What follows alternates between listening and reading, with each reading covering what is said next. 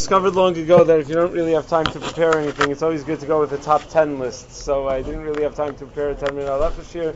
So I decided to go with the top 10 list of top 10 kashrus misconceptions that people have. So I'll try to spend a minute on each of the top 10 kashrus misconceptions that people have. Kashrus misconception number one, this is not in any particular order, and there may be many, many more kashrus misconcep- misconceptions.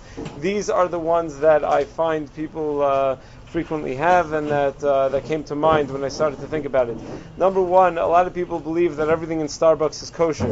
That is uh, that every drink in Starbucks is kosher. That is most definitely not the case. Their plain coffee is kosher everywhere pretty much, even though the CRC had a whole mahalik to try to say that in Starbucks because of the way they wash their dishes, maybe even plain coffee would be a problem. But generally speaking, most poskim would assume plain coffee is fine everywhere. Coffee with uh, in a coffee house with kosher flavoring is fine as well. You just have to make sure that the flavoring is in fact kosher.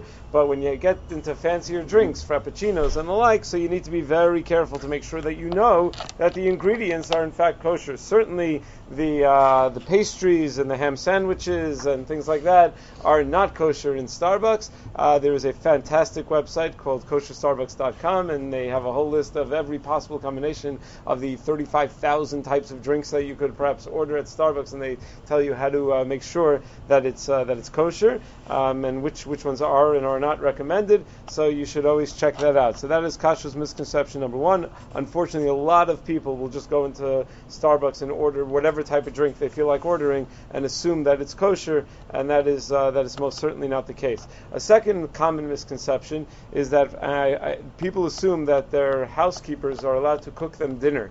Um, if your housekeeper is Jewish, she may cook you dinner, but if your housekeeper is not Jewish, there's an isser in the there's an isser midrabanan in the Gemara Masech Avodah It's uh, of bishul akum. The isser of bishul akum is machlokas rishonim whether it applies even bebeso shal Yisrael, even in the Jew's home. But we paskin, at least the chadchila, and probably even b'diavad, that in a Jew's home there is still a problem of bishul akum. So even if the housekeeper is in your house, it is a problem of bishul akum. Now, a lot of times people will set up a situation in their house where, like, the seven-year-old who happens to be home will turn on the uh, the fire for the for the housekeeper, so the housekeeper can then cook.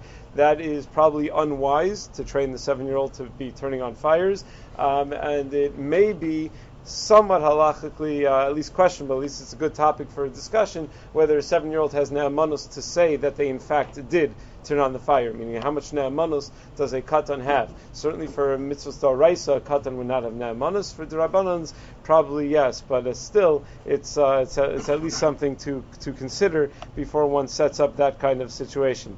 A third kashrus misconception is that a lot of times people see terms like Beit Yosef, uh, Beit Yosef Shchita, or uh, Beit, uh, or uh, they'll see terms like Glat, and they completely misunderstand what it means. I remember there was a fruit store in the in the five towns that uh, that that advertised that its fruit is Glat kosher.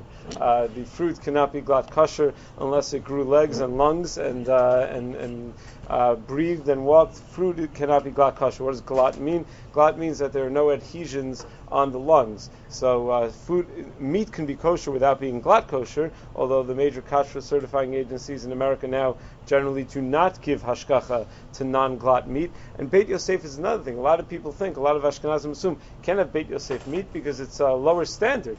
Beit Yosef is actually a higher standard of uh, kashrus. If there are small uh, adhesions on the on the lungs, so for Ashkenazim, the Rama writes that if it's two or, or fewer and they're easily removed, you can peel them off and it's still glat and it's still perfectly fine, uh, even by the glat standard. Whereas Beit Yosef, uh, the Mechaber holds that no, that it wouldn't be unless it's perfectly smooth and perfectly clean. You can't uh, you can't you can't peel off any adhesions. That would not not even meet the standards. Uh, that would not meet the standards of glat according to Beit Yosef. I remember uh, years ago there was a uh, place that was selling meat, and one of the and, and there was some customer complaints that the that, that the kashrus organization that was certifying had to deal with, and one of the customer complaints was uh, was that they were that a Sephardi customer came in and said, "I need Beit Yosef," and the proprietor of the store said, "Yeah, yeah." Don't, told the mashgiach, told the and told the employees, if anyone asks you for Beit Yosef, just tell them all our stuff is Beit Yosef. It's fine. Just just let them know that it's all that it's all Beit Yosef, and it wasn't obviously. Um, so that was a, a major concern, and we were talking about the issue. And one of the Sephardic rabbanim in the neighborhood said that he remembers years ago his uh, wife used to go to a butcher shop in Monsey, and she used to ask for Beit Yosef, and the guy said the same thing. Yeah, don't worry, it's all Beit Yosef. And it turned, and she and and uh, he went into the store and he checked, and he saw that it wasn't Beit Yosef, and he saw that uh, she was being lied to. So he said he told his wife, "You can never ever go into that store again." And it turned out that was the store that uh, that they discovered that he was selling the treif and everything else. So it all starts with Beit Yosef, and then after that, you know, they're, they're lying about Beit Yosef, and after that, you know, you never know where it's going to go from there. A uh, fourth common kashrus misconception is that before Pesach, people are always careful to make sure their meat is kosher Pesach. So they're willing to pay a very high premium for kosher Pesach meat, as opposed to regular meat, which uh, the misconception is, the, the, the reality is the regular meat is also kosher Pesach, unless it's pickled or spiced or whatever, unless they add anything to the meat. But typically speaking, meat from an animal is kosher Pesach. So if they're just selling raw meat, I always tell my balabatim, right after Purim, buy your meat for Pesach, because it's before they, and then freeze it. It's before they mark up the prices. It's before they double the prices. So you could still get it. It's still going to be kosher Pesach. It's perfectly, perfectly fine. A fifth kashrus misconception, very common one, is that people believe that if you have a, a utensil that becomes not kosher, that becomes treif, so what do you do? So, no, you know this misconception? I guess not such a misconception. That people stick it in the ground. You put it in the ground, you leave it in your backyard in the ground, and then you take it out the next morning, and everything's kosher, everything's good again. You haven't heard this one? I guess this misconception has been dispelled, so we don't have to do. The idea of sticking something in the ground does come up in Hilchas Kashrus. If you have a knife that was used for cold non-kosher, for something that was cold, some with heat, we assume that the the tam penetrates throughout the knife. But if it was something that was cold, we're just worried about the the fat of the uh, of the food being stuck to the knife. So we need something rough to sort of uh, clean it off of the knife. So they said you go in karka kasha, you go in hard ground, and you stab it into the ground, and that cleans off the knife. Nowadays we wouldn't use ground; we would use a Brillo pad or the back of a sponge or something like that. Something that's hard that would be able to clean it off really well. But that that doesn't work when your your kalim become trafed up. It only works if your kalim were used, if your knife was used on a cold, uh, you know, meat knife used on cold dairy, dairy knife used on cold meat, something like that. Um, another common kashrus misconception, what number we up to?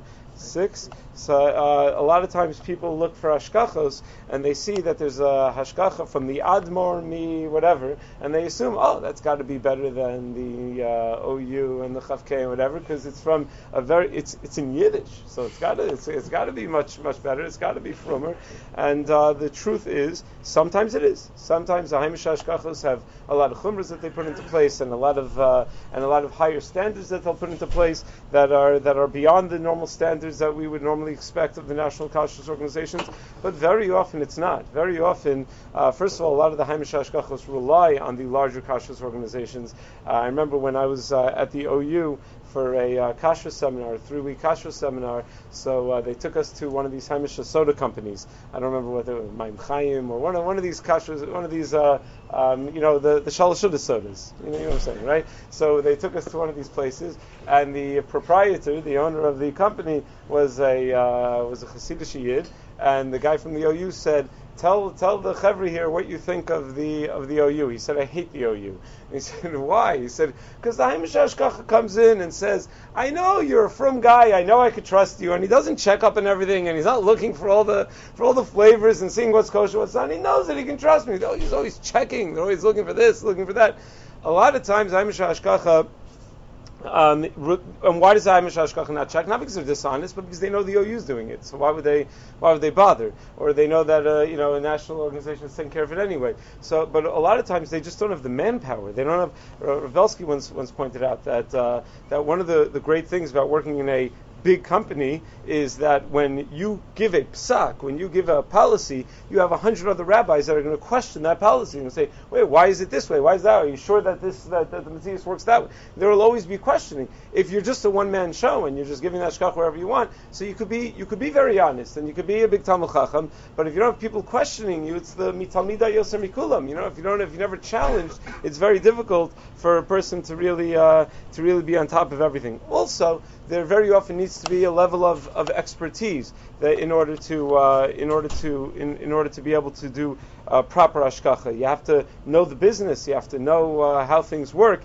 And uh, a lot of times that involves a great deal of research. A lot of times a person has to know what types of chemicals do what in, uh, in modern food processing, things like that. So uh, that is another common kashrus misconception. A lot of times people think, oh, I know that rabbi. He's a nice guy. So if he's a nice guy, uh, it must be that his hashkacha is good. A lot of times he could be a nice guy and he doesn't realize his own limits, or he doesn't realize how many different things can be happening right underneath his nose, and he wouldn't even notice it. So uh, that's why it's important to know someone who's involved in kashrus who will know whether the policies in place and whether the oversight in place is good enough.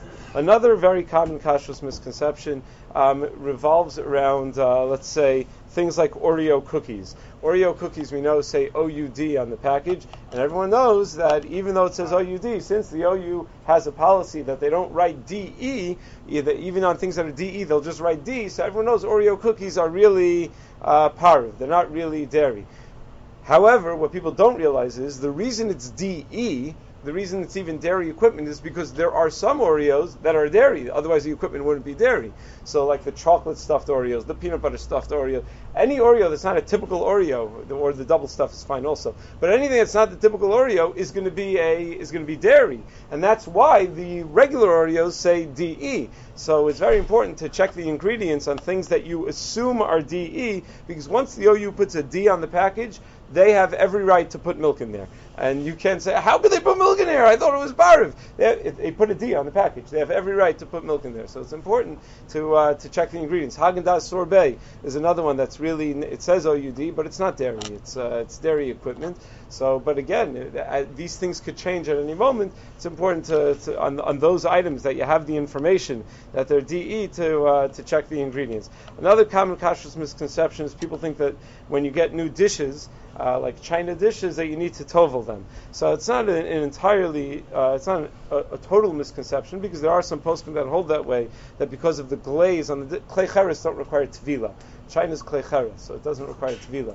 But because there's a glaze over it, that's why it's so smooth. With a, it has a, a glass layer. So many poskim do hold that it requires tvila, but many others hold that it does not require tvila. So ask your local Orthodox rabbi. Certainly don't assume. Uh, rabbi Tendler, I know, is very, uh, very strongly uh, he holds everything he holds. He holds very strongly, but he holds uh, very strongly that uh, china dishes do not require tevila, and he used to say that um, that always during Sheva brachas, the chassan takes all of the dishes that they just got and he brings them to the mikveh to show off to his wife that he's such an amaretz that he should have passed the shidduch meikaro because he's such an amaretz by toveling the dishes. Doesn't think that uh, that it requires tevila. Okay, another common kashrus misconception is a lot of times people think, and this is still very much out there, that you can use a kli one time before toveling. There is no such halacha. It doesn't exist. It does, it's, not, it's not anywhere. Where does it come from? This misconception. Well, there are poskim that hold that a mo, most poskim hold that a disposable utensil, something that you would only use once, doesn't require tvila, or that packaging, let's say, let's say a jar of mayonnaise used to come now comes in plastic, used to come in glass, or a pickle jar comes in a glass jar, that you don't need to empty out the pickles, tovel it, and then put the pickles back in. You can use it that one time because it's packaging, but that does not mean that a kli that you plan on using multiple times can be used once without toveling. That is not the case. That is most certainly not true. And therefore, if someone, let's say, buys you a candy dish from the local uh, from the local store, from the local uh, candy store, and it's a glass dish. So you're not even allowed to use it if, if it's a kind of dish that you're going to be using over and over again, and the candies are just there because they don't want to give you a dish without candies in it. So you you uh, you would have to empty it, tovel it, and then put the candies back in. You're not even allowed to use it uh, one time. Another common misconception, and this one we'll conclude with, is that uh, people think dishwashing soap and spring water need hashkacha. Just because something has hashgacha does not mean it needs hashgacha. Typically, what a kashrus organization will do is someone will call them up and will say, "We want to get hashgacha on our dishwashing soap," and the kashrus organization will say, "You know, you don't need hashgacha on your dishwashing soap." They say, "Yeah, but we want it anyway because we think the customers believe that it's a seal of quality, and therefore we want it." Okay, you want it. We're not going to tell you no. We'll be happy to give it to you. It's the easiest hashgacha they ever have to give. You know, they'll send a mashgiach there once a month, look around. Yeah, it's still soap. Okay, so and they'll uh, they'll give the hashgacha, but but uh, but it's not something that requires hashgacha. Neither dishwashing soap because it's inedible, or spring water because it's water uh, requires uh, requires hashgacha. There have been stories once in a blue moon told about water that was processed on equipment that may have processed oranges from Eretz Yisrael or whatever, you know, for, for oranges. Well, those are very very rare situations, and in general we do not have to be choshesh for uh, for those types of things. So those are my top ten kashrus misconceptions. Without the ones like you, who work tirelessly to keep things running, everything would suddenly stop. Hospitals, factories, schools, and power plants, they all depend on you. No matter the weather, emergency, or time of day, you're the ones who get it done. At Grainger, we're here for you with professional grade industrial supplies. Count on real time product availability and fast delivery. Call clickgrainger.com or just stop by. Grainger for the ones who get it done.